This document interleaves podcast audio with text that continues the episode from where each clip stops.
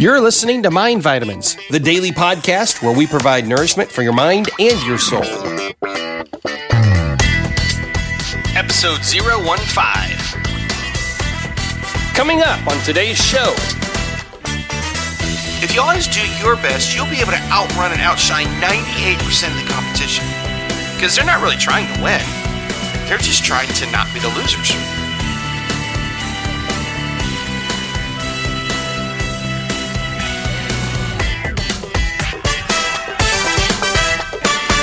It's time. Hello and welcome to the show. I am your host, Jeremy Whaley, and it is great to be with you today for yet another episode of Mind Vitamins. Today is just a super exciting day. In fact, in the brief life of this show, it's maybe the best day we've ever had. Why is that, you ask? Well, because yesterday our little show made it onto iTunes.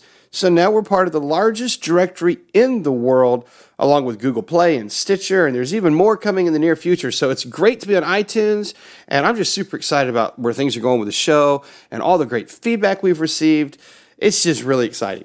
So, speaking of which, since we are new, it sure would be great if you could take just a couple of minutes and maybe go over to iTunes, give us a rating, and maybe give us a quick review to help our presence out on iTunes just a little bit. It would just mean the world to me if you do that. So I, I, appreciate that if you take the time to do that. Now, today is Tuesday, and on Tuesdays, I like to talk about leadership. So today, I wanted to share with you a philosophy that every leader should adopt, particularly if you're committed to winning. And here's how it goes you are either winning or learning. I'll say it again. You're either winning or learning. Now, as leaders, we have to understand that losing is not an option. Followers who give up, they believe in losing. But leaders, they don't believe in losing. As a leader, you must understand that getting negative results, it's just part of the process. I mean, you're going to try some stuff that doesn't work. Maybe in your business, you're going to hire team members that don't work out. You're going to try product launches or marketing efforts that simply just don't work out. That doesn't mean you lost. It certainly doesn't mean you failed. It means that you've learned something that doesn't work. Now, armed with this new knowledge, you can reapproach and try something different, and you can learn some more things. And with this next approach, you may hit it big. We would certainly call that a winner. Or you may simply learn some more stuff that doesn't work out the way you'd hoped. But as a leader, it's your responsibility to, to, keep at the front and center of your mind and at the mind of those who are following you that you are always either winning or learning. The man who taught me this principle, he said it so well. He said, Jeremy, what if you couldn't lose? What if you just took that off the table as an option? What if your only option was to learn or win?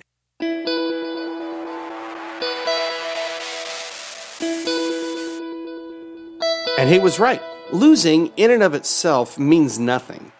Losing only carries with it a connotation that something's bad, but that's a meaning applied by society. What if you changed the rules? What if you said, I can't lose because losing doesn't impact me? What if you said, I'm just learning new things? In school, we're taught about opposites or antonyms, as they like to call them on those, you know, high level placement tests, the SATs and stuff.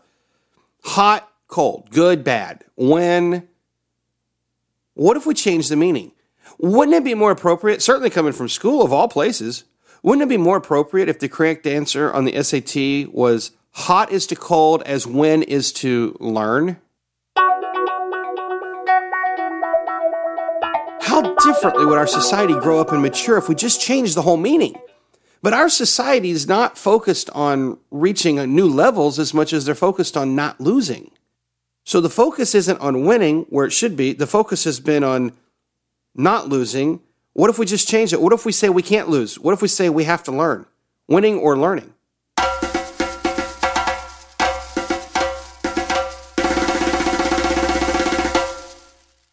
A few years ago, I took a series of trips to Fiji, which was really an awesome experience. I mean, the Fijian people are just a really special group of people. Uh, they're truly some of the nicest people you'll ever meet. Everybody should experience the Fijian people at least once in your life. But they haven't always been that way. Less than about 150 years ago, they were they were known as the Cannibal Islands because the Fijian people were so notorious for well, they were notorious for doing what cannibals do. But today you'd never guess that history just by meeting the people because they have so much joy and happiness in just the little small things. And I watched a group of Fijians playing a soccer game, and when the other team scored, they actually cheered for the other team. It was the craziest thing because for this group of Fijians, and I'm talking about the players, for this group of Fijian players, maybe it's not like this everywhere on the islands, but this group cared more about the people than they cared about the game. So they celebrated with each other's wins. Now, that's a really hard concept to understand in Western culture. But does it have to be a hard concept? I mean, our culture is responsible for the belief that winning is everything. But that's just a belief. In our culture, we've defined it differently. It's not so much that we wish to win as much as we wish for you to lose, which makes me the winner. And that attitude is pervasive, and it's really just an attitude of positioning, trying to meet one's own needs for significance. But what if we change the meaning? What if the opposite of winning were learning? Well, now what? How much progress can be made now? How much less depression would there be if society didn't make everything about winning?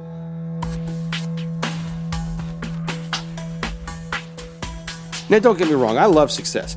But as a leader, it's your job to stay level headed, to see the situation as it really is and not overreact to make it worse than it is. That requires you to keep your emotional state very well managed and for you to interpret small setbacks as a learning experience rather than a losing experience. Success should be seen as setting higher standards and always performing at the best of one's ability. If we did that truly in every area, then what? If success were defined as doing the best you can and always stretching to outperform your last performance, well, imagine how far you could go now. That's how big leaders think. Big leaders think big, and thinking big is about being great. It's about being your best and stretching to your best. And if you do that, well, who cares what everybody else is doing? If you always do your best, you'll be able to outrun and outshine 98% of the competition because they're not really trying to win.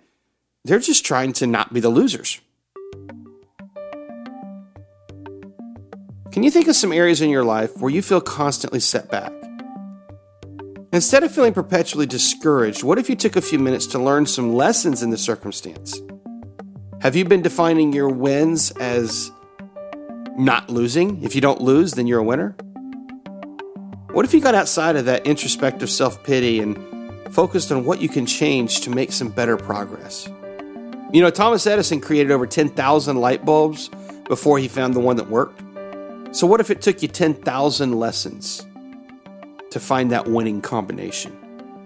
Yeah, would you do 10,000 lessons to get to your destiny? Would you talk to 150 strangers to get your message out? Maybe 250, 350, 550? How many is too many? If it means accomplishing your dreams and getting to your destiny. Here's a good one for you winners never quit, and losers never learn. Successful people, and especially successful leaders, have rewritten their rules. They don't lose. You can't beat them, they don't lose. Never can you lose if you just take the possibility right off the table. Leaders are either winning or learning.